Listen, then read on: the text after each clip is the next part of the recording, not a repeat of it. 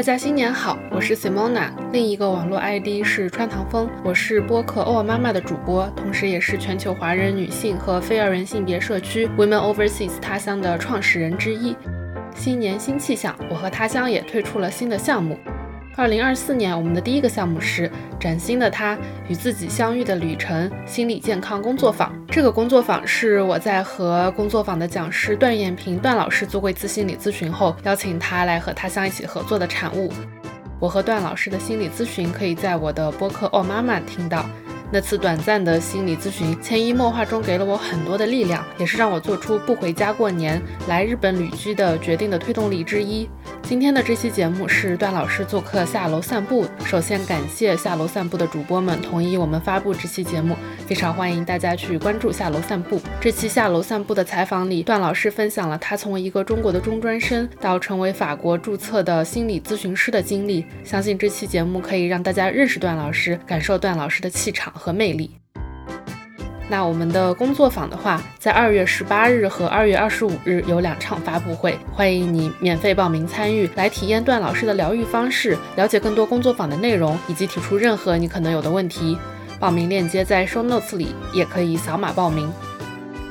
非常期待在发布会上见到你，也期待和你一起开启探索自己的旅程。祝新春快乐，龙年更勇敢，更自由。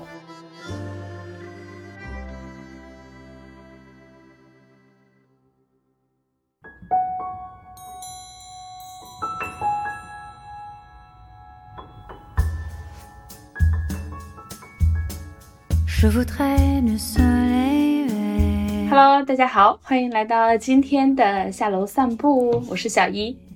前几天呢，和我们今天节目的这位嘉宾燕萍姐姐聊天，我听到她的声音的时候，就感受到她非常充满能量的声音。然后这些年来呢，她一直没有做过班，一直在探索着一种自由的工作状态，在自由、生存和爱好之间寻找着平衡。燕萍姐呢，她从北京的农村去读中专，然后自考读大学，最后去了法国留学，遇到了自己的爱人，从法语教师和翻译到现在在法国成为了一名专业的心理咨询师。这个探索的过程呢，有努力，有幸运，有技巧，有取舍，也有一些放下。更重要的是，需要一次又一次的回到自己内心的原点。在和他的聊天过程中，我感受到他在过去的四十年人生历程里，不断的突破自我，不断的探索自我。那今天的节目，我们就一起跟随燕萍姐姐她的故事，一起去看一看一位女性是如何在成长的过程中，不断的在突破自我和探索自我的边界的。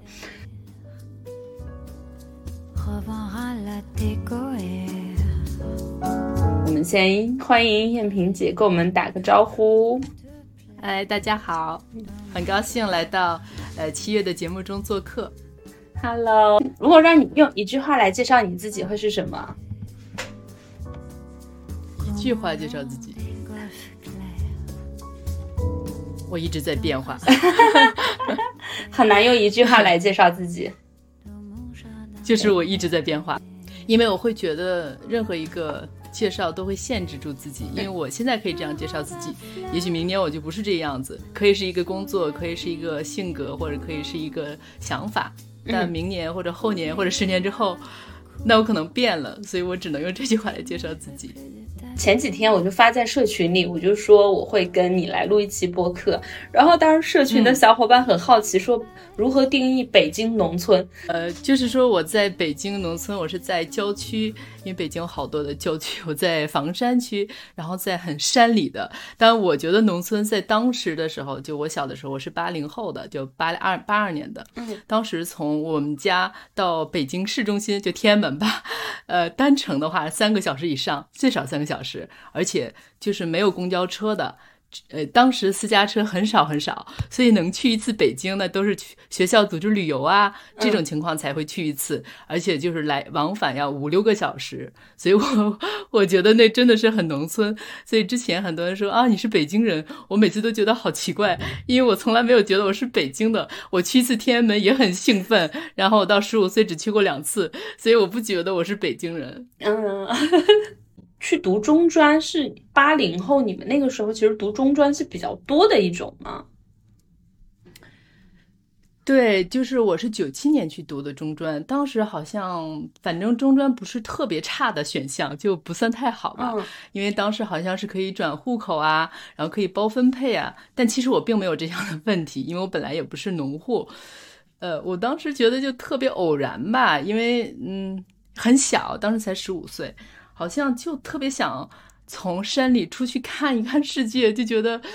我的世界好小啊。然后十五岁也没有特别成熟的想法，并不知道中专意味着什么。而且我当时就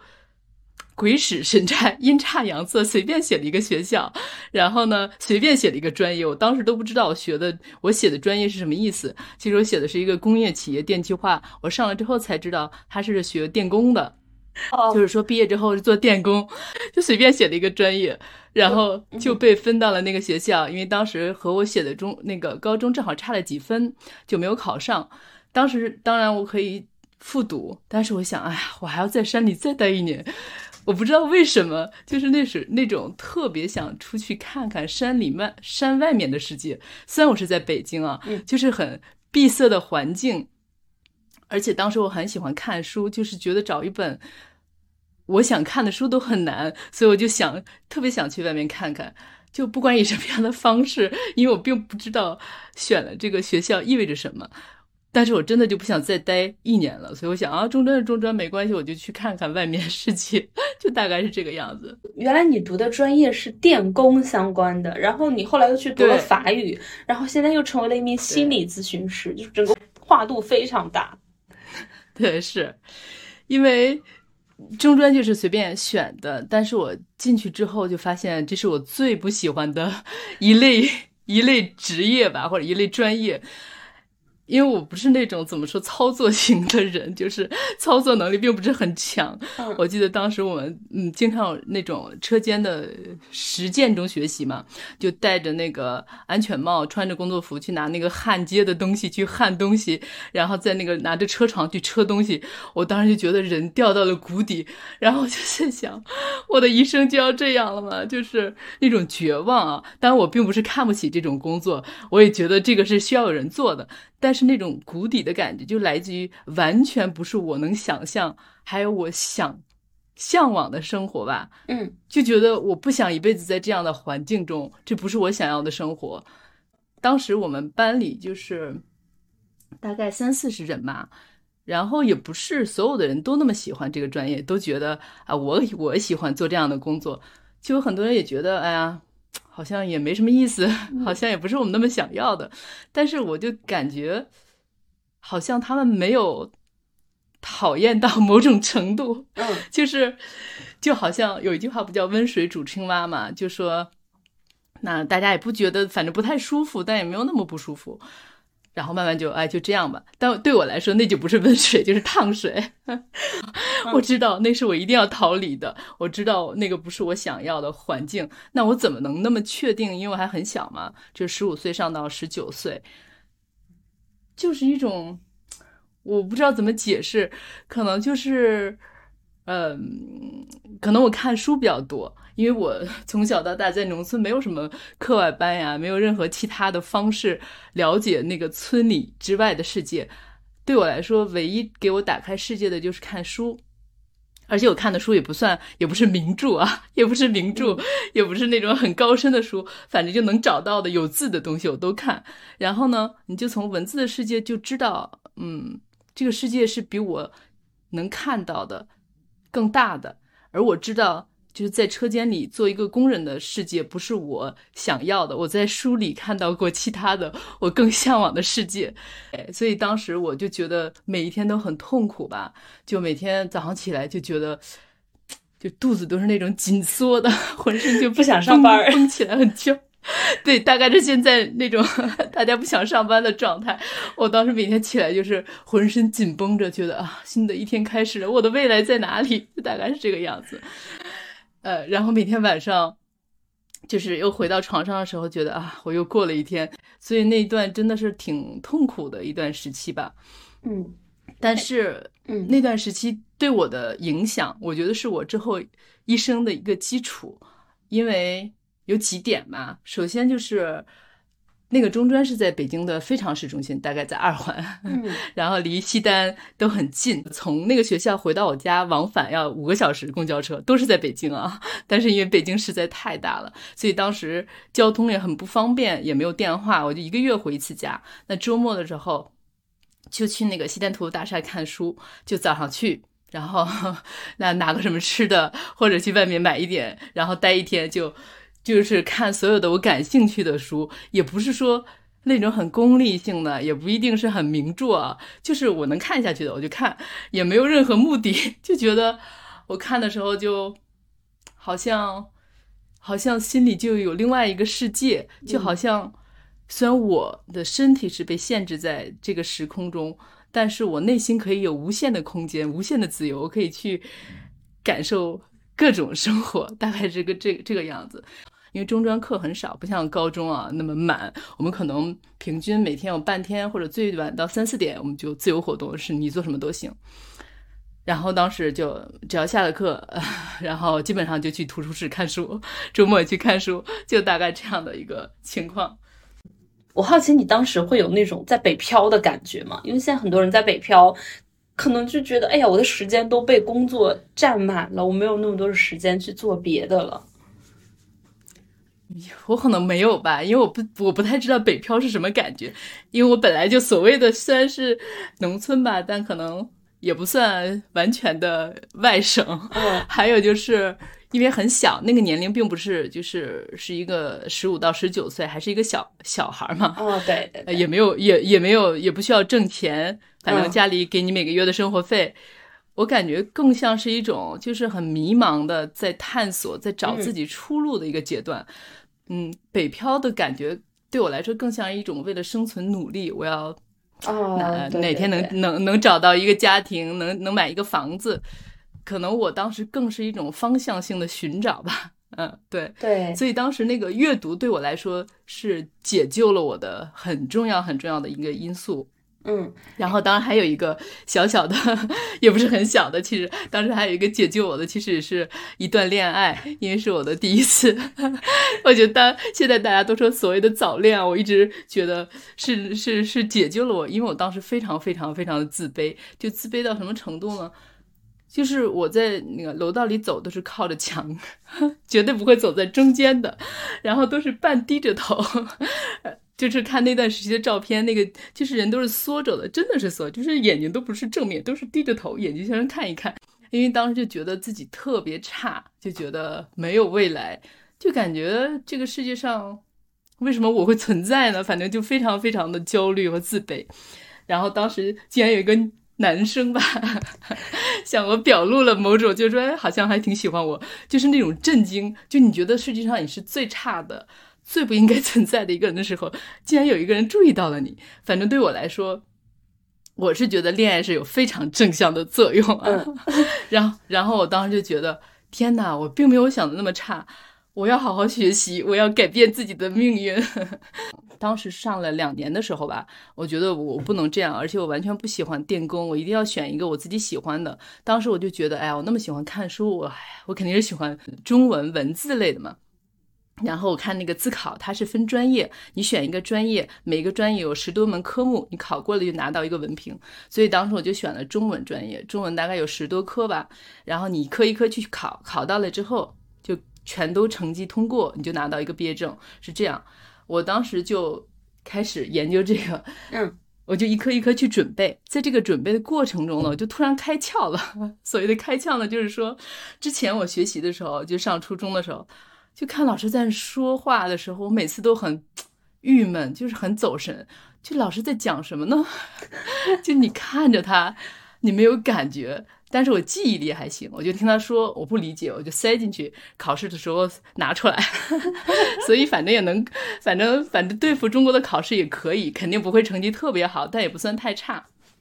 但是就这一次，我非常认真的考虑，我要考过这个中文的，呃，就拿到自考的文凭，这样我至少不是一个我不喜欢的一个专业的一个中专的文凭。然后就每科去研究，在这个研究的过程中，我突然意识到会怎么学习，就是我会研究这一科要考什么，然后这一科它是一个什么样的一个逻辑，大概是这个意思。然后我再根据它这个逻辑，我把细节去填充上，就是我用自己的一种方法去。真正的钻进去去学吧，然后呢，这样我就非常 意外的，因为我虽然学习不算太差，但我绝对不是学霸级的，就是属于那种很努力，但成绩也就还行那种程度。当时呢，我就这个十十二三科，我忘了是十几科，反正我每一个都是一次通过，就考了三次就拿到了这个文凭，在当时算一个小小的小小的奇迹吧。然后呢，就是大那个三年级的时候就拿到了这个文凭，然后这个时候呢，就发现啊，好像拿到文凭，那我就做什么呢？那个 中文专业，我去做呃文秘这种，反正还是很迷茫啊。你当时读的是中文？对，我就是自考的专业是中文专业。嗯，然后呢，当时正好又出台了一个新的政策。就是我上到中专第三年的时候，就是说，呃，中专技校、职高，你就算没有高中毕业证，也可以直接参加高考，就出了这样一个政策。这最新的，就是当时我上了两年之后才出的一个政策。然后突然就觉得，既然我自考可以一次考过，我是不是可以去直接参加高考呢？这样我也可以不一定一定要学，就去高中上三年，就是这个想法就冒出来了。就是说，自考这个文凭，在我目前为止一次都没有用到过，但是这个自考的一个经历，就让我有信心，而且想去参加高考的这种勇气，嗯，和自信吧。对，而且可能各方面就是天时地利人和，然后也跟我爸妈，就是家里人也谈，他们就说，那你自己决定，反正如果给你一次机会，如果你一次没有考过，那你就去工作；如果你考上了，那你就去上。就是说，反正当时还小，还不到二十岁嘛，就觉得。你考上了大学，也最后还是工作。你现在马上去工作，结果看起来不是一样的吗？你为什么要折腾四五年？而且当时中专毕业的那个工资也不是很低吧？而且，呃，当时还蛮好找工作的，就很容易。如果你愿意的话，去一个大厂，那时候的大厂。哎，我好奇那个时候的 大厂会是哪一类的？就是当时制造业的，其实当时制造业的一些。那个车间的呃操作操作员呀，或者是呃车间主任这类的，就是管理生产线的。嗯，当时是这样，就是在当时工资不算太低，当然可能也不是很高吧。然后呢，我就觉得，我当时想的很清楚，我觉得是是都是工作，但是我工作的领域还有遇到的人是完全不一样的。那我觉得这个是。就全都不一样了。嗯，总之，我当时给了自己这样一个机会，又因为刚当时在中专的时候阅读很多有自考的经验，而且当时有很多自由的时间、自由的探索吧，就是你会对很多问题想得非常清楚。就很多中国在一直在中国的体系中，就是小学、初中、高中，他没有时间和精力去想的一些问题，我在中专那种很。相对很自由，呃，轻松的节奏中就想清楚了。比如说，我为什么学习？我不知道是有很多人上初中、高中之后，有多少人清楚，除了为了考大学之外的为什么学习的理由？我不知道是不是很多人清楚。但是我因为当时上中专，这个问题我想的非常非常透彻，我完全知道我为什么学习，而且我完全知道我在学什么。我学这一个科目的时候，真的是进入那个科目本身。比如说，我当时学。历史，我知道我在学的是从古至今发生了什么事情，然后对现在的社会 经济有什么样的影响。然后地理，我在学的，我有一个地图呈现在眼前，我在学它是处于一个什么样的纬度，然后气候就会什么样。总之，我就是每一个学科在脑子中有一个非常健全的模型，然后会把细节填充进去。反正我会有一套自己的方法吧。再加上自己真的非常非常努力吧，总之我就很幸运的考上了北京的一所一本学校，而且就选了那个法语的专业。你当时为什么选法语专业？因为首先就是我知道我必须要想清楚我要学什么，我这个中专吃的亏太大了，我一定要想清楚，我绝对不会再选错了。填专业的时候，我就觉得我一定要选一个我喜欢的也适合我的。经过我自己的分析，我觉得我非常适合语言类的，就是我表达能力，还有我喜欢写作，我喜欢呃看书，但是我不想学中文和英语了，因为。都都学过，就想学一门外语，而且选的是文科，就觉得文科我想学一门有点技能性的，不要那么虚的，就什么管理啊，总觉得很虚，不知道到底学什么，我就想学一门有点技术性的。那你是学习法语之后，大学毕业以后去留学，去法国留学，去法国工作？对，就这个也是很奇怪，我。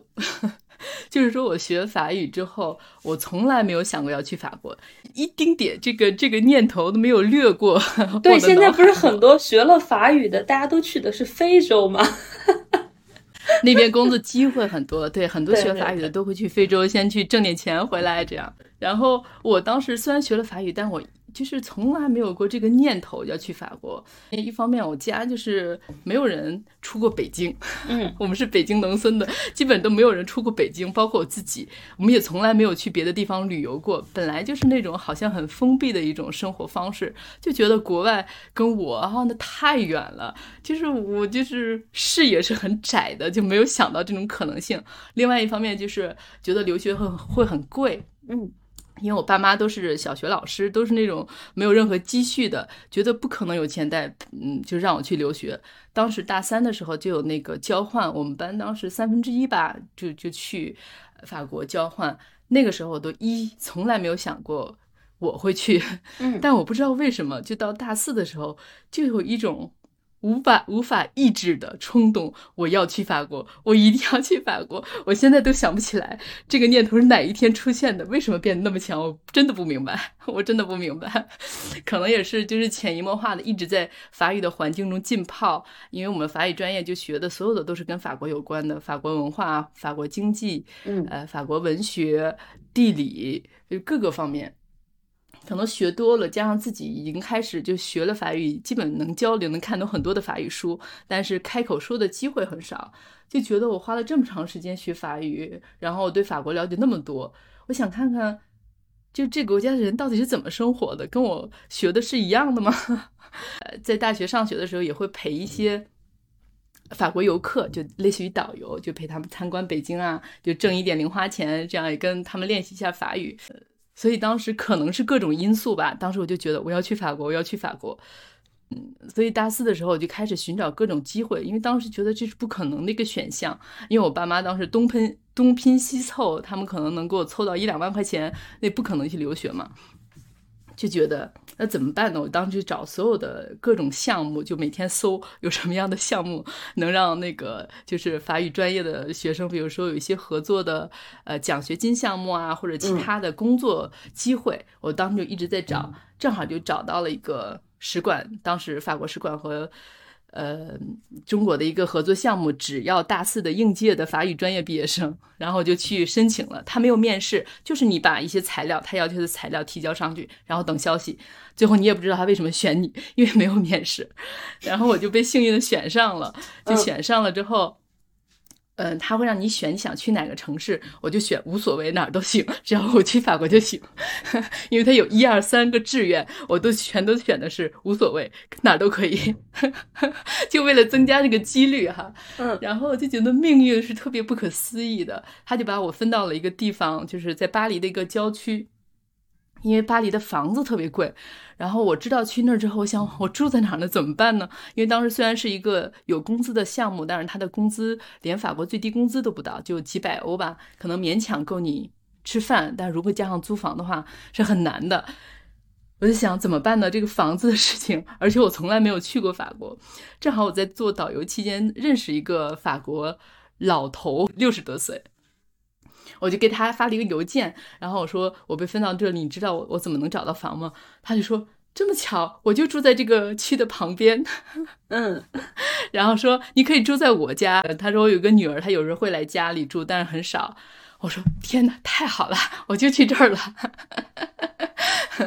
然后，然后我就去了，就是这样就就去了，让我住在他家的一个空的一个房间里，也没有收我的房租，所以这样我把第一年的。呃，就是工资省下来，然后去继续留学。当时我爸妈就东拼东拼西凑了一两万块钱，让我开始能拿到工资之前能生活下来。所以我就觉得我能去法国这个事情，可能本身也是挺奇迹的。现在我就想起来非常后怕，因为我当时那个那个是二十四岁去法国的时候，我连飞机都没坐，我那是第一次坐飞机 去法国。哦，我真的是一个人都不认识，连一个中国朋友都不认识。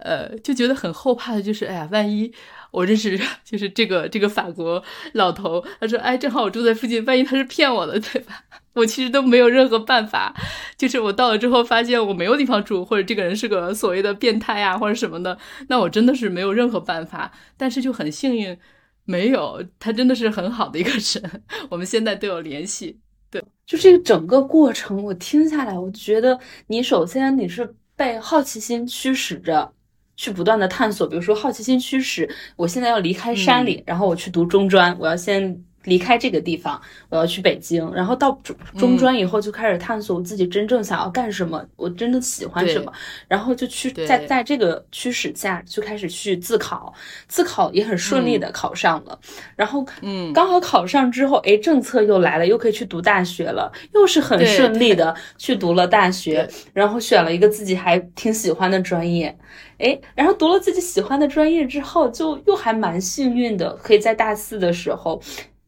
就阴差阳错，莫名其妙的可以初二，截止到去法国前面这段故事，我听下来我就觉得充满了幸运，好像一切就是该发生就发生，该发生就发生了。对我也经常觉得，就好像是命运吧，有一种命运，就是有幸运，肯定也有自己的努力，可能有我自己某一种很深的，就是潜意识中的一种。好奇或者是向往，我也不知道是什么。但是现在说起来，觉得啊还很幸运。但是其实当时每一个决定都不确定，因为就像我高考，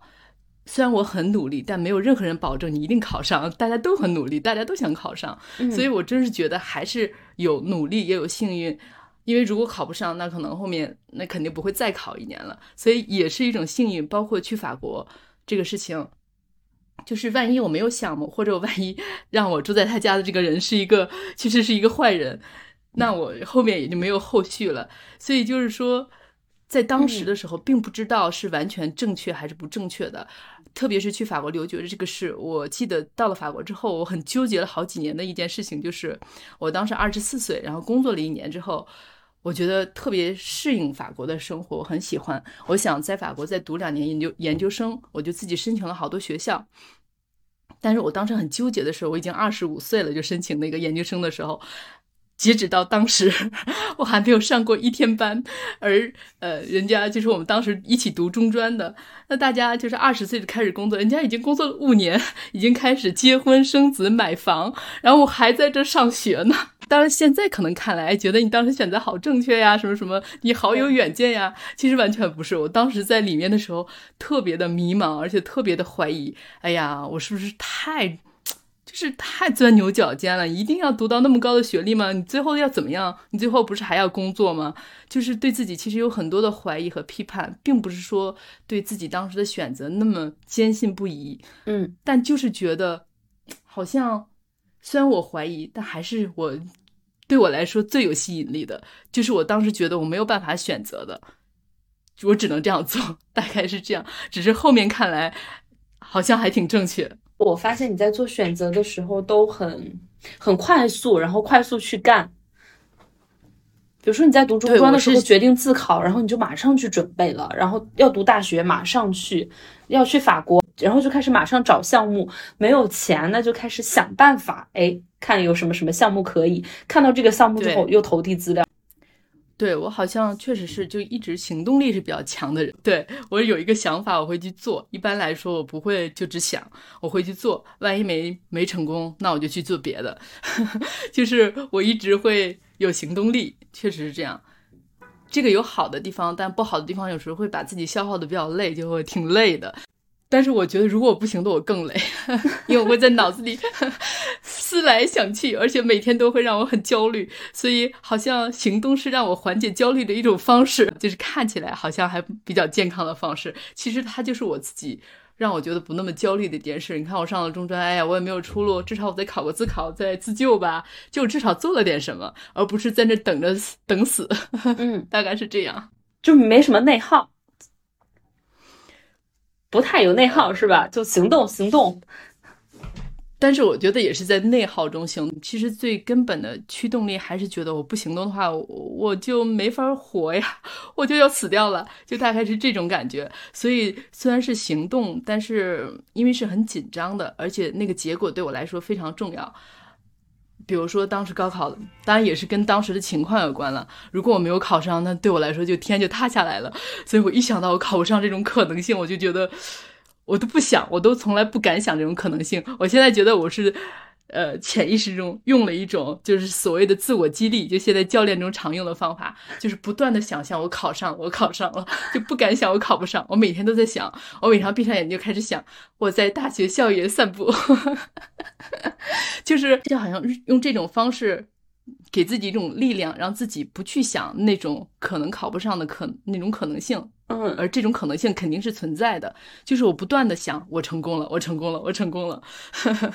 然后你就真的做到了。嗯，很多人说哇，你很厉害，你看你做成功这么多事情，就很长一段时间，我真的不觉得自己厉害，而且我会内心深深的觉得啊，我还是很差，我还是很差，我还是很差。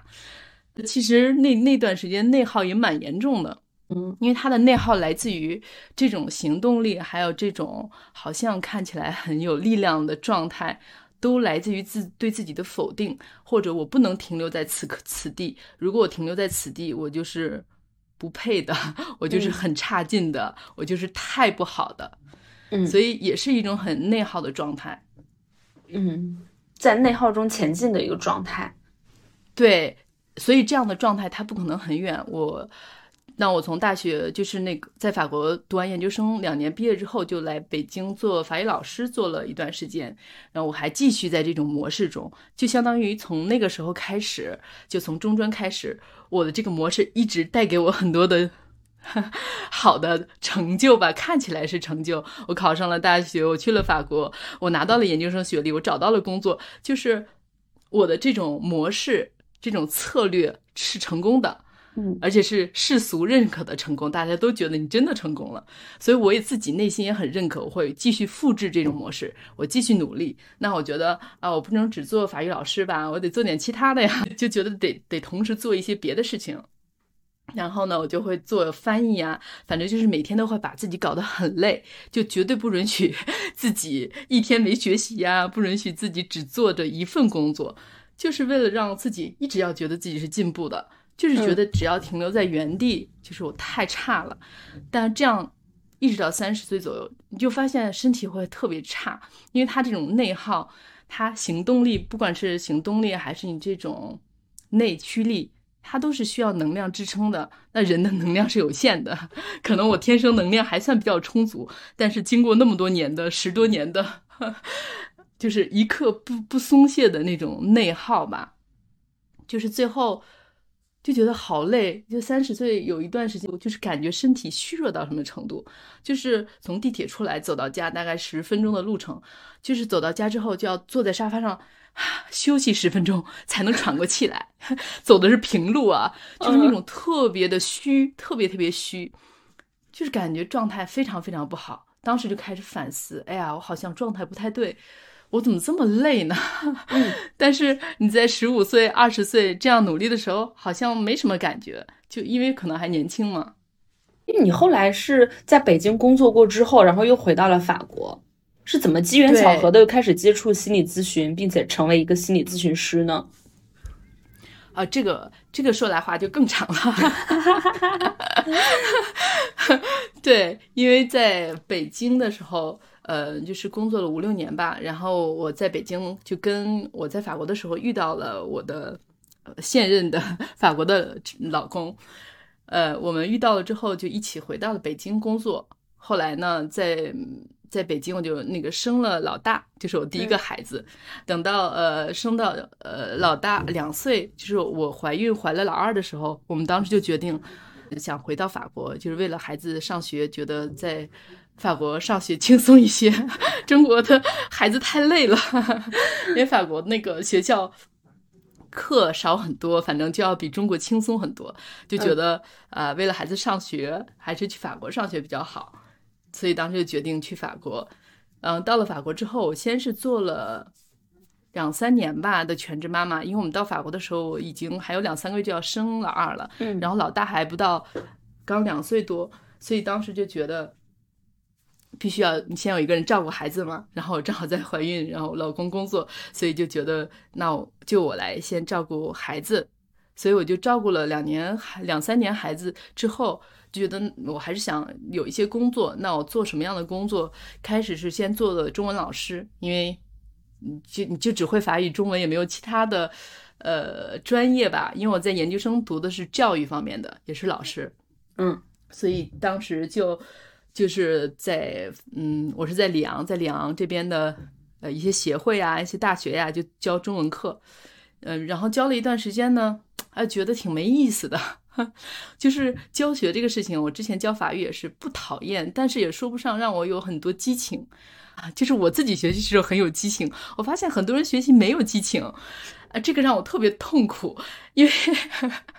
因为就相当于你自己在努力，我非常激情澎湃的，但学生在那 看着你没什么感觉，哎呀，就太没有成就感了，我非常不喜欢那种状态。当时我就开始找一些别的工作，就觉得我可以做一些别的事情。但我从来那个时候都没有想过要做心理咨询方面的，就觉得我找一些全职的工作吧。然后当时就开始找，直接的契机呢是当时我找到一个工作，我觉得这个工作我肯定没问题，就是觉得别人肯定会要我，因为他只要求法语和中文，那这个都是我擅长的呀，这肯定没问题。结果就出于各种我并我现在也不知道的原因，反正就没有要我，我当时就很受打击。第一反应就是觉得啊，连他们都不要我，就好像我很差。但是呢，我不知道为什么那个那个事情突然让我收到了另外一个信息，或者我内心想收到这样的信息啊，我就觉得这个是上天派给我的一个信号，就是说你不要再兜圈子了，你现在要直面你的内心，你到底想做什么工作？你不要就是先想迂回的，最后一切都稳定的时候再去做你想做的，你到底想做什么？这样一想的时候，我发现我一直都喜欢的就是所有的跟人心理运行有关的这个事情。就是我刚才说到我读书，其实当时我读书读的大部分书都是跟心理健康有关系的，就是 就喜欢这，只要看到这样一个事情，还有跟人物自传，只要跟人的事情有关的一个人的非虚构故事，现在叫非虚构故事，都是我最感兴趣的。还有所有的自传类的，都是我特别喜欢的。而且当时我在法国已经做过两三年的心理咨询，就心理咨询不是我是做，是我是那个来访者，我去找别人帮我疏导一些呃 情绪啊，一些结。我当时也就是作为来访者了解法国的一些方法，我突然就意识到。就是通通过这次面试失败，我觉得我收到的信息就是现在开始我就要做我喜欢的，否则你一定要在迂回的在你不喜欢的地方想先等啊什么孩子长大了，然后等有了足够的经济条件，你再开始做自己喜欢的，是不对的，是不可以的。你现在就要去做，这样你才更有可能就是感觉到。成就感呀，或者感觉到自己的价值，而我这个面试失败，就是给了我这样一个信信息。我觉得是，当然是我可能是我自己的一个内心的一个判一个一个解读啊。我当时决定了之后，就开始去找，我就是找培训机构，我开始各方面打听啊、比较啊，然后我就去参加培训，然后我就开始学习，学习之后就开始那个自己就是看怎么来宣传自己。那你现在成为一名咨询师几年了？呃，其实我正式做大概在法国是两年多，两三年这样。然后在中国就是今年和中国的客户开始做，但是我在法国这边做就是我租了一个呃叫工作室吧，应该叫工作室，但我一周只租一天，也会接一些远程的。但法国人好像对远程更排斥一些，中国远程还好，但法国人更喜欢现场的一些，对现场的一些。嗯，哎，你的心理咨询是比较专注侧重在哪一个领域上的？有一个偏好吗？你是说议题还是方法上呢？呃，议题和方法。呃，议题没有特别的，就是一定要是哪一些议题。但方法上我会比较偏重于，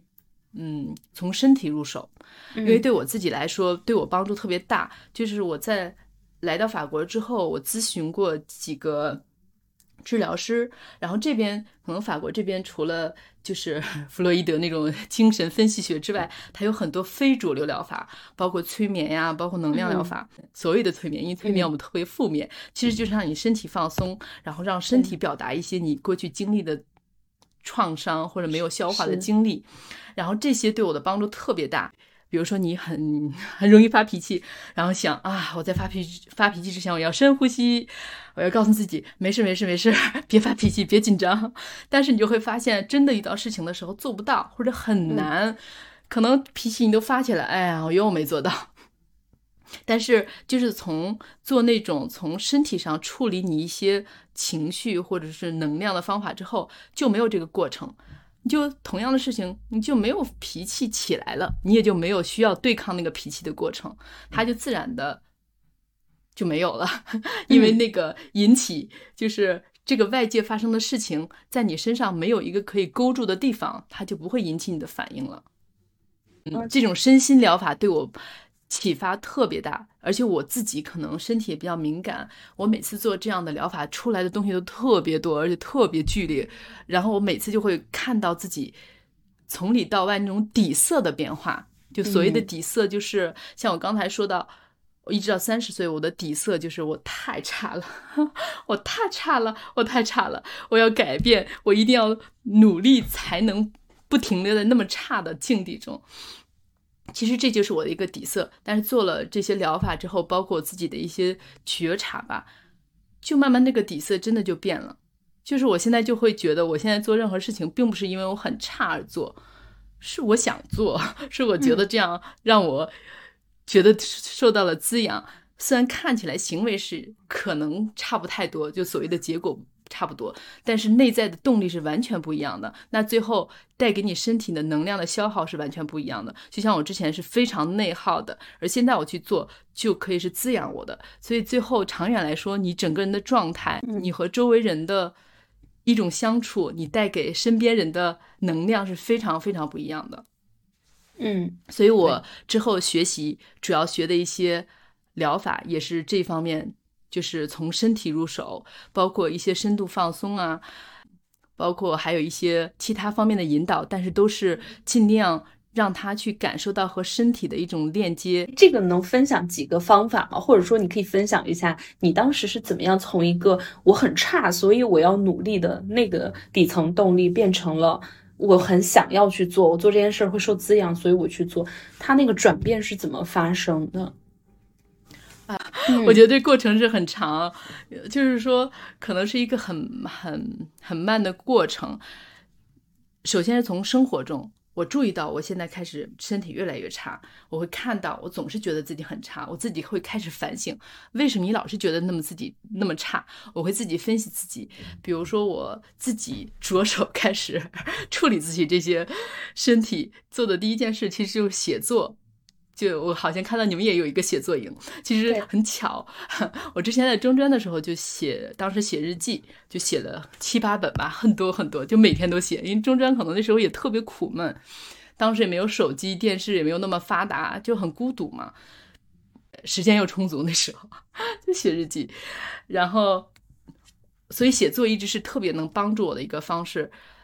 来到法国之后，我就开始处理自己这些，就是总是觉得自己很差的那种感觉。我开始写写写作，但这个写作不是日记，是首先把自己我能想到的，我过去发生过的所有的事情，都都都写下来。但是按主题，比如说写我从小到大的学习，我会写我从小到大呃受到的一些评价，我会写我小时候呃和我姐姐。什么什么发生了什么事情？和我爸爸发生过什么事情？我妈妈是什么样子的？就是自己把我过去所有的事情我能想到的，我能说出来的，我能分析的都写出来，然后再写自己现在是什么样的情况，然后再展望未来。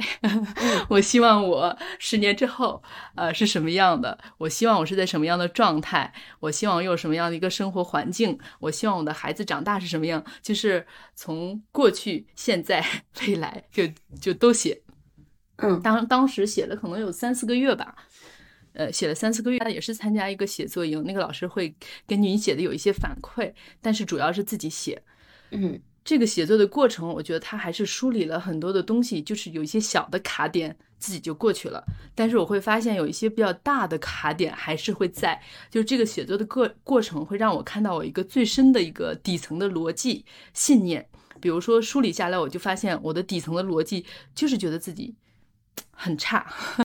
而且我当时通过写作，我梳理出来就知道是为什么，因为就是被 评价，因为正好有一个比我大一岁半的姐姐，相当于我们很年龄差别很小，正好她是一个相对符合社会要求的一个女孩，我们觉得女孩应该怎么样，她就比较符合，然后我呢就不是特别符合，就 就比较假小子呀，反正就不是我们。觉得女孩应该那样的样子，所以从小就会被比较，而且比较是各个方位方面的，就是 你总是有一个参照物嘛，有我姐姐，有你会比较你们俩长得什么样啊，呃，说话什么样啊，喜吃饭怎么吃啊，喜欢喜欢做什么呀，说话什么样啊，去玩什么呀，就什么都会被比较，而且我不幸的 总是那个负面参考的，就是你看你姐姐啊，你看你就总是那样的比较。这种比较，我觉得是我可能就是根源之一吧，就觉得自己很差的根源。但是我当时就觉得我看的特别清楚，可是我还是做不到。后来我第一次对我启发很大的是一个心理催眠师。他当时我们谈了之后，他就说：“你知不知道你可能是高敏感？呃，就是高敏感是一种类型嘛。”我当时第一次听到这个词，后来我就查看看书，什么叫高敏感？我就一边看一边 痛哭流涕，觉得啊，原来是这样，就是对我自己很多的困惑，就觉得为什么别人都听懂了，我就听不懂呢？就上初中还有很多时候。老师讲了一遍，大家说啊，反正大家不知道是真的懂了还是假的懂了，反正大家看起来都懂了。然后我呢，就是零，就是说了一顿天书，他说了什么，我一点 一点都没懂，所以就觉得自己好像很差，就好像智力有问题一样。然后，反正我了解了高敏感之后，就突然明白。并不是我智力有问题，而是我可能有自己的大脑运行的不同的方式，不是比别人更好，也不是比别人更差，它只是不同。然后我当时就开始了解，哦，我是这样运行的，对对，真的是这样。就看那个书，一边看一边点头，对对对，我就是这样，对对对，我就是这样。嗯，就好像开始了解，真正的了解自己是怎么运行，就把自己评价为我很差、我很笨的那些有一些点，就知道啊，不是。只是因为我运行的方式不一样，所以这个对我是一个突破点之一。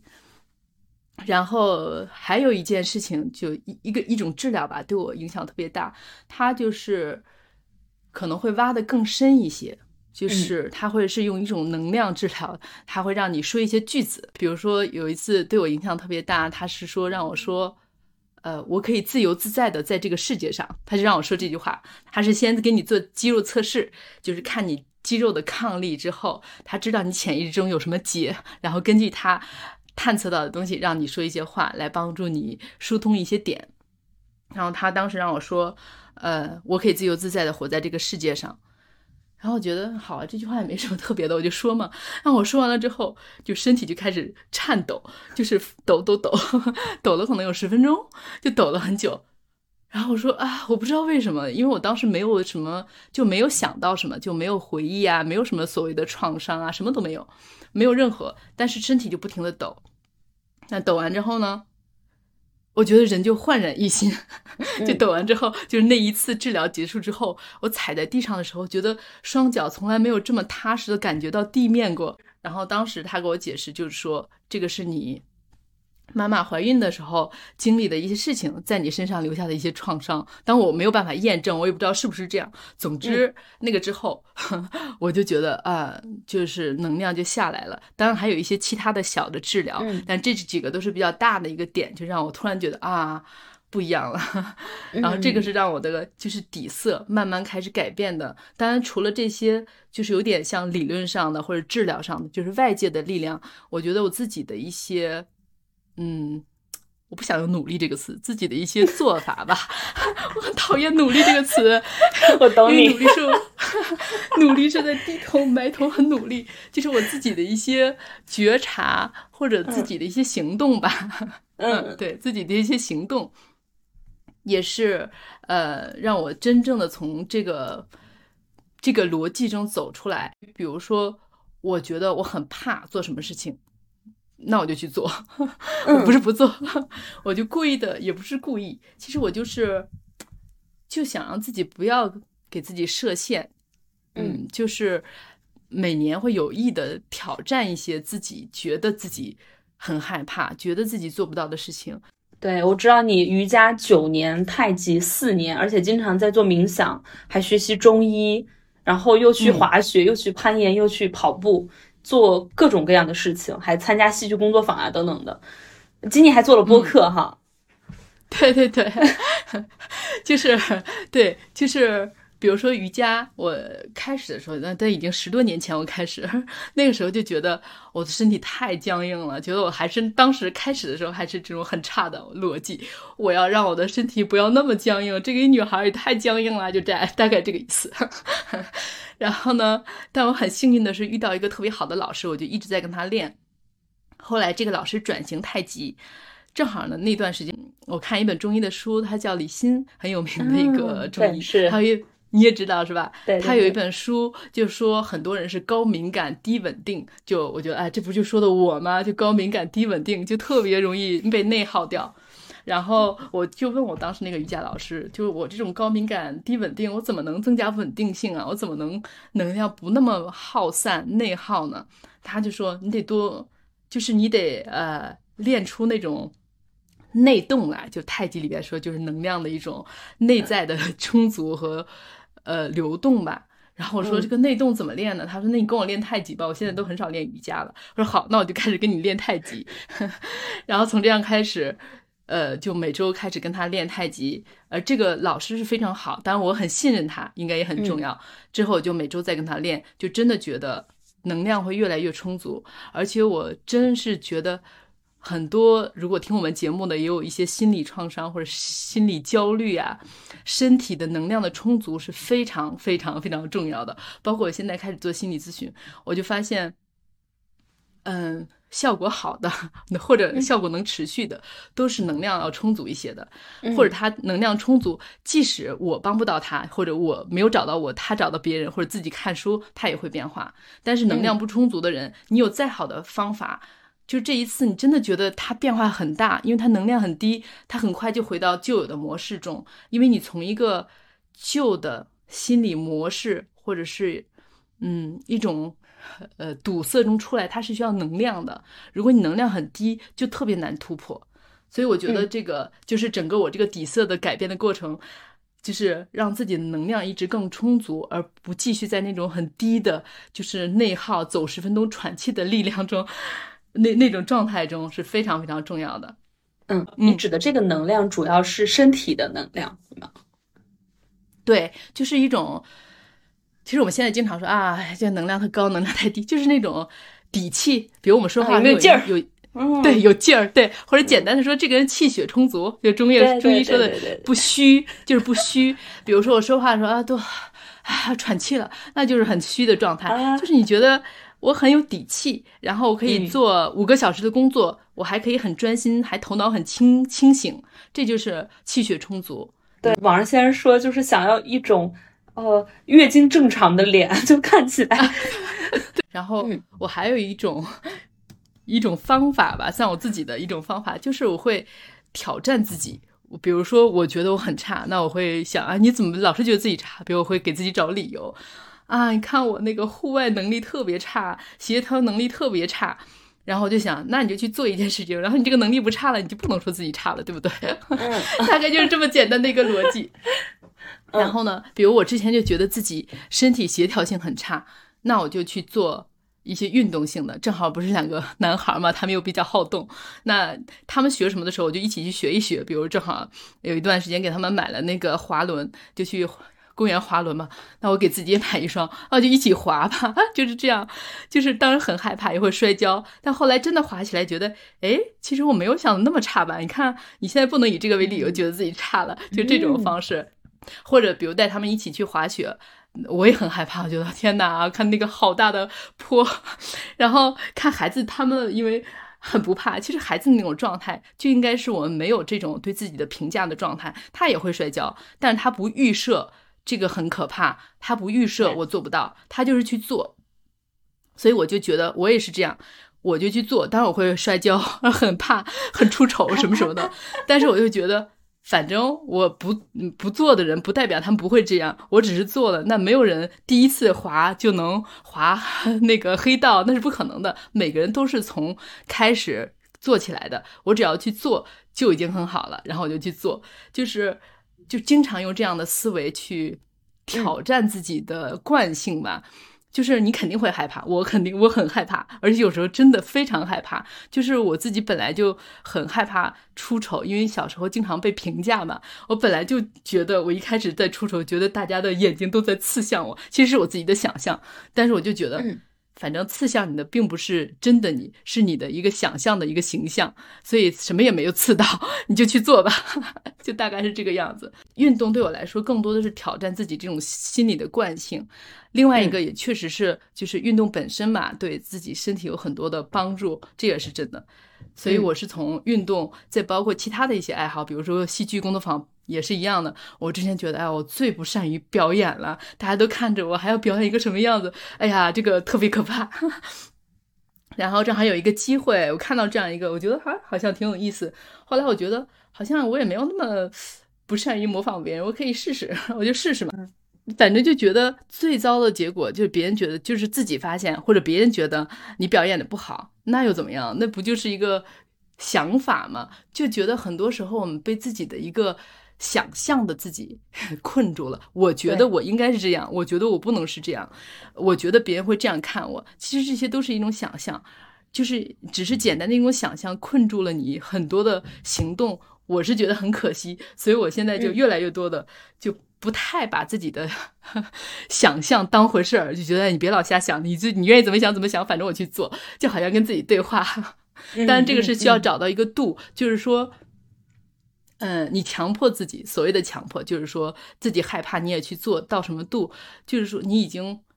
我要去做，我就要吓死他那种，那你肯定就有点过了。就 是对，你让一些恐高的人去蹦极啊什么的，对对对，可能就有点太过了。嗯，对对对，就是说你觉得可以做，但是呢，嗯，有点害怕，但还能接受，可做可不做就去做。对，大概是这样，所以我就在这样的一个理念下吧，就尝试了滑雪呀、攀岩呀、戏剧呀、跑步啊，就好多我之前觉得，哎，不是我不行，我不行，想就这样不停的在做，包括今年开始做一个播客，我们的播客叫身心健康工作室，在小宇宙上，对，也是，就从来没做过播客，但我之前一直觉得我很喜欢听播客，因为。国外还蛮丰富的，这个播客就是在车上啊，或者有时候在做家务的时候，就会放一个自己喜欢的节目。然后正好通过各种机缘吧，正好有一个呃在荷兰的小伙伴，他也喜欢这种播客。我们俩就是我都不记得具体怎么开始的，就一来二去，哎，我们也做一个播客吧，就大概是这样。但做起来之后，就发现它也是一个全新的经验。就很多你没有想到的，包括技术问题啊，呃，包括两个人一起合作各种碰撞的问题啊，就是也都是全新的。我觉得你们的名字“身心健康工作室”，其实你自己也是在身体层面不断践行，呃，滑雪呀、攀岩呀，各种身体层面的戏剧呀，然后心心理咨询呀等等的，其实你就是在从两方面不断的来找到一个探索他们共同的一个健康平衡的状态。对对对，所以我们想想叫身心健康，因为我觉得健康绝对不可以只是身体或者只是心理，而这两个不可能的，就是不可能一个人身体特别健康，但是心每天都很抑郁，或者他每天都很抑郁，但身体健康的不得了，这是不可能的，他是身心同体的。因为我之前也学了好多年中医嘛，就这个这个，我觉得这个是 特别重要的一点，就绝对不可以分离这一两点。对，它是一个系统。就是你现在也在法国做心理咨询嘛，做咨询师。呃，我好奇，就是在不同的文化下，大家所面临的困境，或者说大家呃纠结的那些议题，它会有一些差异吗？其实本质上都是比较接近的，大多数人都是亲密关系和父母的关系和孩子的关系，然后自己觉得很差，自己自卑，就是人性嘛。在文化、家庭、社会的背景下，这些演示下，本质都是类似的，但是表现形式会很不一样，表现形式非常不一样。还有就是，我发现一个挺有意思的点，就是在法国这边，我的大多数来访者都是四十岁以上的，四十至少要三十岁，反正四十岁以上的比较多，四十岁以上的女性 偏多。然后在中国就发现是四十岁以上基本上非常少，就是四十出头左右可能还有一点，大概是二十五岁到四十岁左右，这个三十岁左右最多，就感觉差一代吧，就感觉法国的客户和中国是有一个代一代的差异。就这边包括退休的女性，就六十岁的也非常多，因为六十岁以后在法国，他就相当于。有时间有钱，这两个都有了。然后这边就相当于他们六十岁就在法国，当时那个社会，他们已经在一个很自由、很富裕的社会中了，就相当于我们差不多相当于八零后吧，或者是九零后这个生活条件。所以他已经有了很自由的一些思想，知道我自己很重要。六十岁有很多就是都已经是。呃，爷爷奶奶、外公外婆的人来咨询，就是他非常清楚他的一些状态跟孩子没有任何关系，他就是自己觉得不不好，然后他会有这个意识，我要处理这个事情。但是在中国，好像这样的意识要少一点吧，或者很多人都会觉得心理咨询就是聊聊天嘛，然后好像还蛮贵的，这这个 就就会觉得好像没什么用。但是也可以理解，因为像像到我父母他们七十岁、六七十岁都是中国五五零后嘛，四零后，那中国那时候成长起来的生活社会环境太差了，不要说心理咨询了，能吃饱就不错了，所以他没有办法接受花钱去找人所谓的聊聊天，他就没有办法接受这种情况。嗯，那法国六十岁以上的人做咨询，他们的一些议题可能会是什么？其实他们的议题很多，有的时候是表面上就一些症状，就是睡觉一直睡不着。那他知道这个是心理上的。我有好多客户都是说睡觉的问题，还有一些人就是有一些疼痛，他就觉得，哎呀，我一直都肩膀疼。还有一些人上瘾，就是所谓的上瘾症。嗯，比如说我曾经有一个来访，他就是暴食，他已经将近六十，就是每天就是打开冰箱，他会可以吃一个小时，不停的吃，吃很多很多的东西，这种上瘾症。还有一些就是，呃，就是她六十岁的女性，她会觉得我需要一个伴侣啊，但我总是遇不到合适的，或者我亲密关系总是出问题，我谈了又一个男朋友，但是老是不好，她这种这种问题也很多，就还是要比中国可能开放一些，她会非常，她觉得这很正常啊，我六十多岁我得找个伴侣啊，我怎么找不到呢？这种，因为法国这边的心理咨询，它那个疗法非常的丰富。并不是就除了谈话式的、分析式的，还有很多不同角度的，比如说有通过精油调整能量、声音，还有艺术疗法，还有包括加牌，还有包括呃对肌肉测试，反正很多很多很多不同的疗法。我对所有心理咨询的方法都很感兴趣。有一段时间对我来说最难的就是选定几种方法，因为你不可能都学或者都精通吧。嗯，所以我有一段时间就把市面上 法国市面上存在的这些疗法都研究了一下，就不是说我都精通啊，全都大概了解了解了一下它的原理。就是说，呃，像精油，它是在用什么，在调理什么层次的方面，适合什么样的人，就我把每一个主要的疗法的大概的原理都了解了一下。最后我觉得，嗯，我想调理的是哪一个层次？为什么想调理这个层次？我觉得对别人的帮助。更大是在哪一方面？所以我最后选定的就是有点类似于深度放松、接近催眠的一种方式，因为我觉得你这种方法它是从从内到外改变你的一些信念，处理你一些经历，你自己内在真的改变了，你自己的能量场自然就变了。当然可以通过外力，比如说精油或者是声音，它调节你的能能量场。但是如果你内心的一些东西还在，很快你的能量场会变成一样的。相当于重出厂设置，重新设置。对对对，就是这个意思，就是重置一下。哎，我了解到你现在还是两个孩子的妈妈，而且包括你刚才说你刚到法国的时候，其实是有做过两年的全职妈妈的。嗯，我们刚在聊的时候就感受到你自己的那个生命力特别的旺盛，就不断的干干干，前进前进前进。对 我好奇，成为妈妈之后，你的生命状态有没有发生一些变化？或者养育两个男孩，它是一种什么样子的体验？其实我真不觉得有特别大的变化，可能要说这个生孩子事情，应该先从和伴侣的关系说起吧。我就先说一下，因为你生孩子是两个人的事情，所以说到孩子的事情，就先得大概提一下，提一下这个亲密关系，这样他是在这个背景下，不然我觉得是很难真的就是全面的谈到这个问题。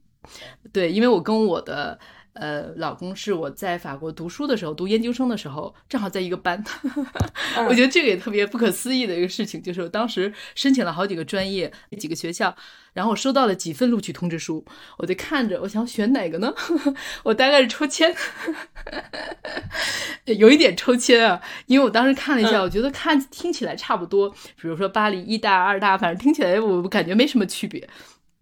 我当时就觉得我怎么选呢？后来我就选了一个录取人数最少的学校。我觉得这个学校录取人数最少，那应该是最好的吧？就好像是啊，就我自己特别粗暴的一个逻辑，就觉得他录的人最少，可能是要求最高，那应该是最好吧？我就选了一个要求人要的人最少，然后就到了那个班里，正好我老公就在那个班，所以觉得这个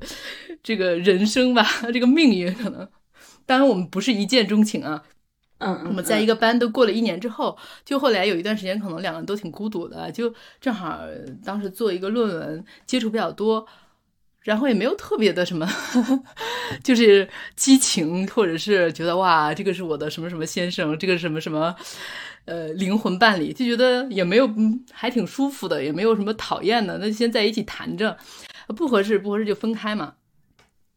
后来在一起一段时间之后，觉得哎越来越合适，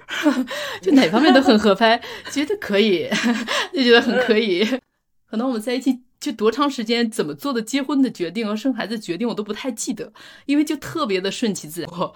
就到了某一个阶段，觉得哎挺好的，我就可以结婚了，或者就把那个仪式、把那个形式搞上，因为我觉得结婚没有对两个人的关系有任何的影响。当然也是我们和父母不同住啊，应该是也有关系的。我觉得，然后之后就是生孩子也是，就是好像两个人一个水到渠成的决定。我铺垫这么长的一个和和孩子爸爸的一个背景，会觉得这个非常重要，因为孩子出生之后，你会发现，呃，和伴侣的合作的关系非常非常非常重要。如果说。我觉得谈恋爱、结婚对两个人的关系没有丝毫影响的话，那生孩子是绝对有影响的，因为，因为它是占据你的时间、空间，而且是很大的时间、很很多的精力的一件事情。而这个孩子又是你很爱、很爱的，就相当于你要不太重视，你也不想花那么多时间，那那也也可以。但是你又真的从内心深处的想花这个时间和精力，就会有很大的一个考验嘛。嗯，所以我觉得最重要的一点就是始终要非常的清晰自己的决定。比如说，我决定做全职妈妈，跟任何人没有关系，是我自己的决定，不是我老公觉得你自己你咱你要带孩子，或者是别人觉得你孩子这么小得爱孩子，反正跟谁都没有关系，纯粹是我自己非常肯定、非常清晰的决定。就是当时不管别人跟我说什么。我都没什么感觉，就说，哎，你你折腾这么多年，读了那么多书，就最后来到法国当那个家庭主妇啊，这个对我没什么影响。我觉得还跟我没关系，是这个人自己的看法，他不知道我在做什么。就是我觉得是一种很坚定的、纯粹出自于自己内心深处的清晰的 选择，这个很重要。嗯，因为很多人被影响，因为可能还是没有那么那么清晰吧。当然，我这种清晰，我觉得可能就是受到中专那个时候太痛苦了。那个时候让我觉得所有的选择我都要非常的清晰和坚定，我一定要知道我为什么选，绝对不要再犯那种错误了，差点把自己的一生毁了的那种错误。所以就是做全职妈妈，首先我非常坚定我为什么做，我为什么呃想做全职妈妈，就是觉得。这一段时间的陪伴很重要，我要怎么陪伴？我是把它当做一个工作，所谓的工作，就是说我的态度上是非常非常非常认真的，就是认真的意思就是说我并不是机械的重复日常的这些这些事物吧，我会用心的去做，包括做家务，比如我会想，哎。我要怎么把家务做好？让就是就是用时间的一个安排，我要怎么安排？然后跟陪孩子的时候，我怎么能够同时让自己也照也照顾好自己？是。育儿不是有很多很多流派，有很多很多的书，然后有的时候互相矛盾。这个说要给自由，那个说要给界限，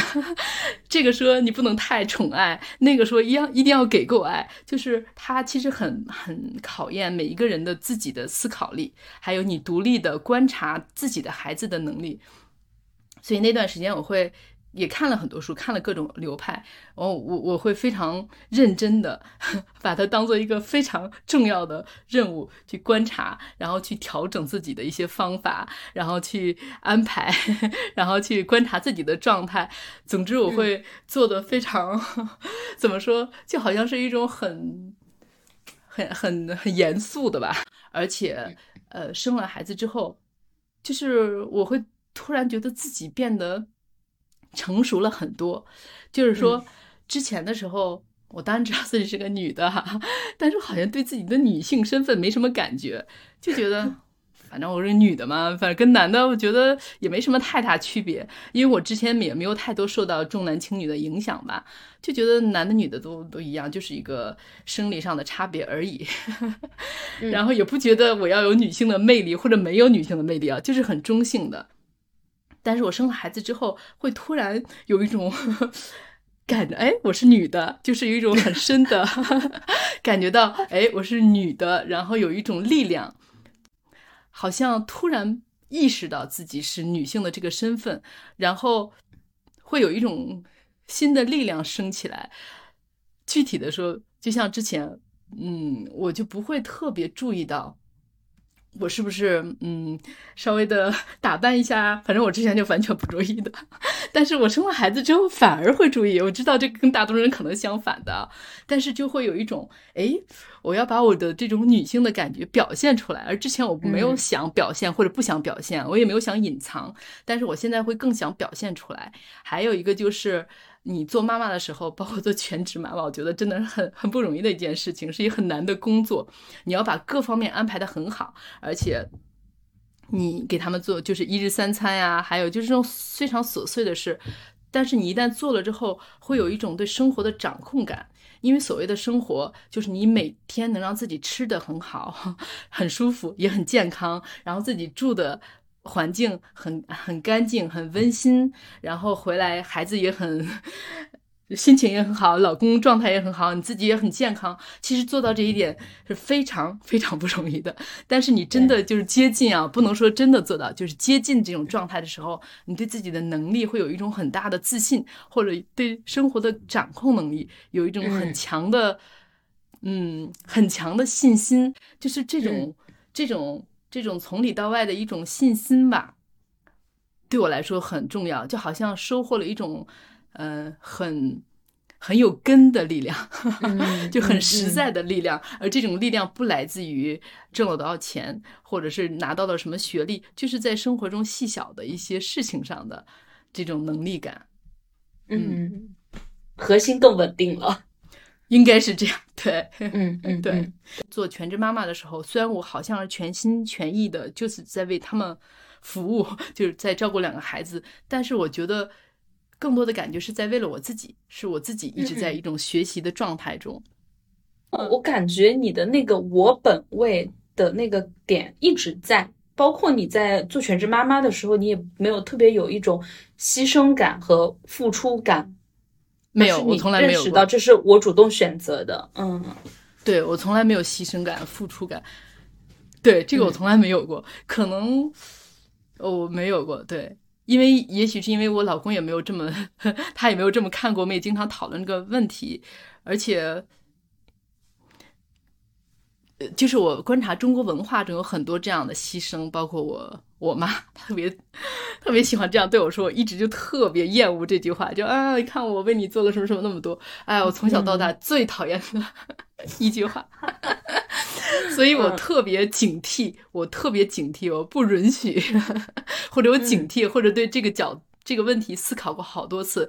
就我绝对不会变成这样，我绝对不要说我牺牲了什么，我付出了什么，我去做是我心甘情愿的，我不做就那我要不心甘情愿我就不做了，或者我就不生了嘛，因为现在生孩子都是自己的选择，那我又不想这样付出，我就不会生，那我生了我就是心甘情愿的去做。哦，还有几个问题是听友们提的。我们下楼散步有一个听友群，然后如果想要进群一起互动的小伙伴，可以在 show notes 里面加我的微信。我们现在在进行一个播客共创计划，就是说，如果听友们自己对这个嘉宾有一些好奇的和感兴趣的问题，可以在群里面提问，然后到时候录制的时候就这样子，嗯，替大家一起问。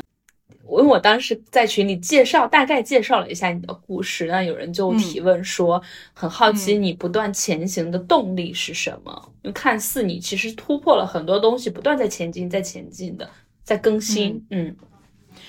就像我刚才说的，我觉得三十岁之前就觉得自己太差了，所以我觉得三十岁之前吧，主要的动力就是。我走出我不舒服的感觉，自己很差的这种状态中，嗯，但后面就是刚才我说的，做了很多自己的工作，呃，这样的模式会让我自己内耗太严重，没有办法继续这种模式的时候，开始探讨其他的自己的一种存在的状态吧。但是就是他，就是这些都处理了之后，我发现我还是 会不断前进，这可能还是我本质的一个东西，但是动力本身是非常不一样的。现在的动力会会是一种深深的好奇，哎，我要做这个会怎么样呢？明年我会在哪儿呢？明年我会做到什么程度呢？我真的是很好奇，就想知道，既然就是我想象的，别人定义的我，小时候别人说你这样，你这样，你这样，最后我都证明了，或者证明，并不是我刻意证明，或者是呃这么多年的经历显示了，显示了。我并不是那样，所以我现在就很好奇，很想知道，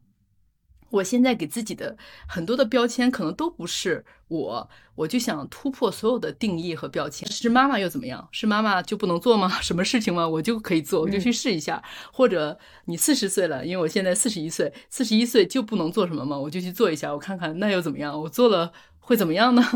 就好像不想被任何的标签困住，就想自己在。行动中，从内心深处真的想做的事情中，去自己来定义自己，或者自己发现自己，嗯嗯。然后我觉得最糟的结果就是，好吧，我真的不擅长滑雪。那又怎么样？这是我从实践中得出的结论，而不是别人跟我说：“哎，你从小就协调性不好，不不擅长滑雪。”那我最后的结果可能都是好吧，我就是不擅长滑雪。但是得出的结论的过程很不一样，而这个是最重要的，它是来自于我真正的经历，而不是来自于别人的定义。好，第二个问题，哎，我刚刚在听，我补充一下，我刚刚在听你讲的时候，我都觉得好有力量啊。啊，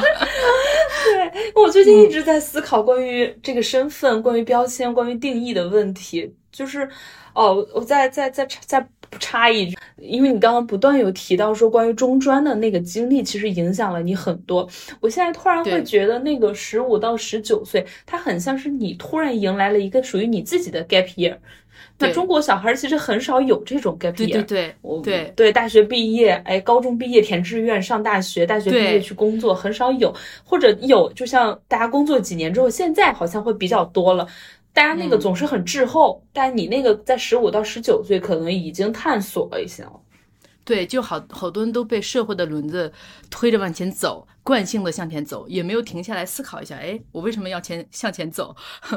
对，所以我一直觉得这个经历对我影响很大，可能就是因为有过这样一个很自由的停下来思考、想清楚这些问题的一个过程。对，嗯嗯嗯，好。然后第二个问题就是，呃。如何看待过去的种种选择？这也是我们的一一位听友提出来的。其实你的每一个选择都就这么串下来，如果用那个乔布斯的那个什么各种点儿、各种串珠串下来，就会感觉你每一个选择都特别在点上。对，呃，其实我现在回过头来看这些选择的时候，感觉就是命运、时代 加上自己的一个内在的。某种动力还是生命力的一个一个叠加吧，因为真的是没有办法否定时代的一个作用。就像我说的，那些政策要不出来，我没有任何办法；当时没有那个项目，我没有任何办法。这些就是时代社会的一个背景，这个我没有办法控制。命运就觉得我努力了，比如说高考，我努力了，正好赶上那那年的卷子，正好是我复习的。反正 包括和我老公。就是我选的那个学校，正好遇到那个班里就有他，这些就感觉有点是不完全是我，就是我完全没有办法控制的一部分。那另外一部分就是我自己，我一直在思考我要什么，我要向某一个方向，这也是我自己的那一个呃 生命形态。对，所以我就觉得这些选择，嗯，我曾经看过一本书，它大概的意思就是说，嗯。就是人好像是有一种命的，就是假设你命中有这个，即使你没有遇到这个人，或者你没有遇到这个机遇，你也会遇到其他的机遇，让你有类似的一个结果。嗯，我觉得有一点道理，就好像，呃，有一个有比有比较了解我的朋友就说：“哎呀，我觉得你反正你去哪儿吧，你都不会停止折腾的。”我觉得也是，确实是，就是说，可能就算我没有考上。嗯，大学或者我没有去法国，我在国内可能确实也是很难停止，就让我很规律的每天坐在那儿做一件事情，没有任何变化，确实对我来说很难想象的一种生活状态。所以有一种本在的一种东西，它只是根据你后就是时代、社会还有你的机遇，根据一个环境碰撞出来的一些表现形式吧。嗯嗯嗯，是。哎，对，说到这个，我们在开头的时候说你从来没有上过一天班，对于这种上班的形式，你是怎么看的？你为什么就是一天班也不上？像对于零零后来讲，可能这种情况还会比较常见，但是对于八零后来讲，如果一天班都不上，其实还蛮先锋的。嗯，好像也不是我特别主动的选择，就是我从法国回来之后，正正好第一份工作是教法语，在那个培训机构，本来我们就是可以选择自己什么时候上课，然后我就发现特别适合我，而且我觉得这个好像跟中专的经历也有关系，因为当时中专，呃，除了是固定的上课时间，大概每天四五个小时，其他的时间就是自己安排，然后就没有特别规律嘛。呃，之后就是在法国读书也是，那个课都是一点点，然后其他时间你都自己安排。可能我就很多年习惯自己安排自己的生活，呃，正好第一份工作也是这样，就我自己安排自己的生活，所以，嗯，就对我来说，自己能安排自己的生活是一种特别大的。舒适 对我来说是一种舒适区，呃，就是所以就有的时候会说啊，大家都不敢走出舒舒适区。我会发现大家对舒适区的定义不一定是统一的，大家先要定义 什么是舒适区，才能讨论这个问题。对我来说，舒适区就是可以自由选择我什么时候起床，我什么时候做什么事情，这是我的舒适区。如果你固定。让我做什么？我觉得太不舒适了。我唯一做过的一个相对稳定的一个工作，就是每天上午四个小时，固定的时间、固定的点，在同一个地方。就是我做过一年的一个行政的工作，当时我觉得痛苦啊。我唯一的痛苦其实已经只是半天，应该比很多人都还还好了，是吧？痛苦的就是那个工作内容我不能选择，还有就是工作的节奏我不能选择。比如说，我觉得今天这个事我两个小时就完成了，还有别的事吗？我可以干点别的。没有，你就只能空着那两两个小时，他又不让你做别的。我觉得这个太可怕了。然后有的时候呢，他就很多很多的事情，就一定让你，嗯，四个小时没做完，那你就加班也要做完。这个我觉得，那我明天还有四个小时，我明天再做不行吗？就是那种我非常不适应。还有就是，呃，上班的时候，一般来说，你是一个。链条上的一环，就是大家是一个团队嘛，可能他负责这一部分，你负责这一部分，另外一个人负责其他的部分，你不需要知道别人负责什么，你做好你的一部分就行了。嗯，而对我来说，这个特别难，我想知道上游怎么样，我想知道下游怎么样，我才能知道我在做什么，而我不想只在埋头在做我那一部分。但是，当时我做那个相对规律的那份工作的时候，领导就会说：“你问那么多干嘛呢？你做你的事儿就行了。” 这个对我来说特别难以接受，因为我就觉得我好像没有办法让我看到全景，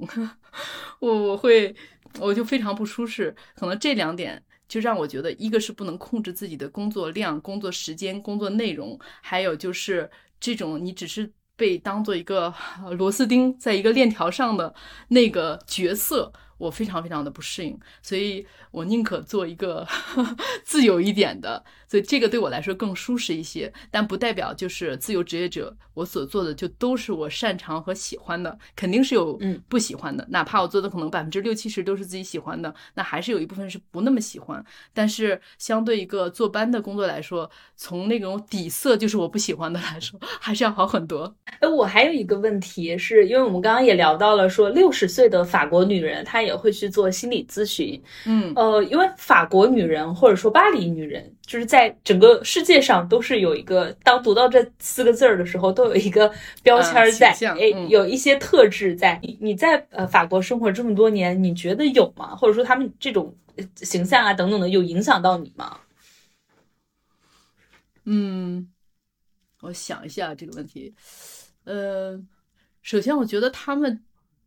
确实，普遍来说，因为就说一个群体其实很难，因为每个人都很不一样。但普遍来说，相对中国同年龄的人比，他们的自我意识要强很多。就是说，他们不会把自己的价值放在孩子身上。一般来说是这样，大多数都不会。就这是很显而易见的，对他们来说，这个不是一个 需要讨论的话题。当然了，你孩子 跟你的价值是没关系的，这个是大家的一个共识。还有就是。他们通常就不太会被年龄定义，就觉得我多大年龄了，不要穿什么样的衣服，或者不能做什么的事情。呃，大多数人这一方面的限制要少很多，就是他们外在这些形式上的，我们感觉的，呃，不能做什么、吃什么、玩什么，这些他们限制都比较少。但是他们也有一些他们自己的一些限制，就是。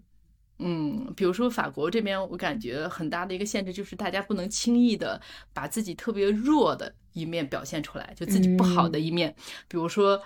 我最近生活中遇到很多事，就情绪都快崩溃了。那在中国，大家崩溃一下就崩溃一下，大家可以劝劝你。然后在法国，这个是。嗯，很难做到，就是大家会觉得非常非常没有面子的一个事情。他宁可去找一个，我去找我的心理咨询师，我去找治疗师，我关上门，我吸毒，我还是抽烟，我还是喝酒，我自己找个方式排解。但我出门的时候穿好漂亮的衣服，化好妆，你看不出来我在经历着什么。对他们来说，这是一种保持尊严的方法。尊严，对我觉得是一种尊严。他们的尊严体现在。就是你看不到它里面经历着什么样痛苦的东西，这是他们的尊严，但是同时也会造成很多的问题，它会压抑很多的东西，它有很生硬的一面。嗯，所以开始的时候，如果说我在法国，有的时候会不太适应或者不太舒服的，就是这一点，就感觉你不能表现出自己脆弱的一面，因为每个人都会有一年三百六十五天，就是生活的起伏，有时候你就是状态不好啊，但是。你感觉你要是表现出来，那你就没尊严了。对，嗯，但是这些就说法国人的这些特点对我有没有影响？我现在挺难说的，因为我从第一次来法国就觉得很适应，可能我有一些特质可能接近他们，也许是这样。嗯嗯，因为我我刚开始来法国第一年，那那之前连北京都没出过，就觉得啊，好舒服啊。嗯，觉得人内心是舒展的，但不代表法国是完美或者中国是不完美的，不是这个意思，就是一种可能社会意识形态还是嗯。自己生活的一种状态，好像更容易被接受，就是大家觉得越多样越好，越不一样好像越好。呃，就觉得本来我可能在中国的时候就总想像大家一样，但我就特别难做到，就总是被大家评价嘛，你怎么不这样？你怎么不这样？然后在法国你就可以很理直气壮的不这样不那样。可能我意识不到，我不觉得法国对我有特别大的影响，但是我可能这种本身就有的一种东西，就应该是被强化和鼓励了吧，应该是这样。他可能没有把你一些其他的东西给你掰过来，但是能够让你本身的那个东西就更加是他本身。